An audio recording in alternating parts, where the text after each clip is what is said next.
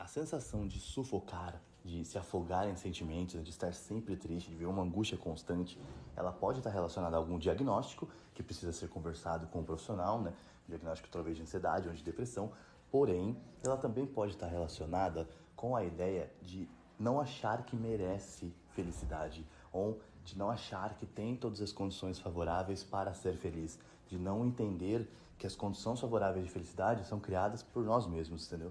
Então a gente tem muito esse costume de, não, eu tô feliz aqui, mas eu sei que isso vai acabar logo.